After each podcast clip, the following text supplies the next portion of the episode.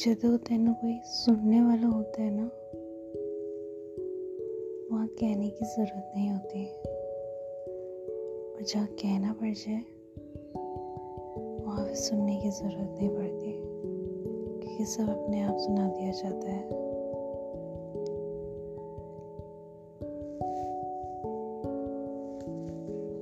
क्यों अपने आप को इतना थका दे रहे हो कि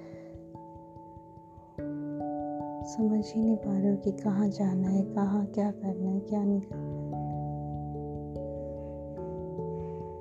कुछ देर अपने लिए, अपने अपने अपने टाइम के लिए थोड़ी देर रुक जाते हैं।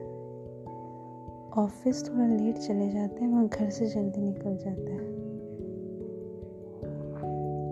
इन बिटवीन थोड़ा टाइम अपने लिए निकालते हैं और थोड़ी बैठ जाते हैं।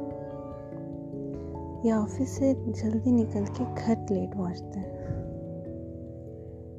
इसका मतलब ये नहीं कि आप ड्रिंक करो और पढ़ जाओ कहीं भी।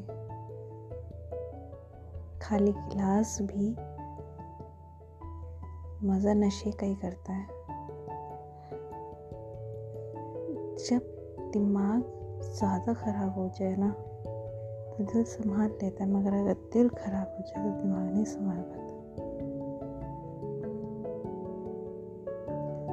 तो एक दिन बिना ड्रिंक के, बिना स्मोकिंग के, बिना किसी चीज़ के, ऐसे ही पानी पी के देखना।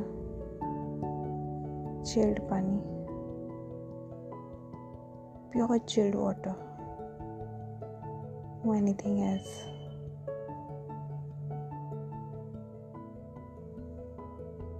और उसे अपनी फेवरेट बुक फेवरेट म्यूज़िक के साथ पीना। तब बताना कि किसमें ज़्यादा नशा था। रिलैक्स सब ठीक है।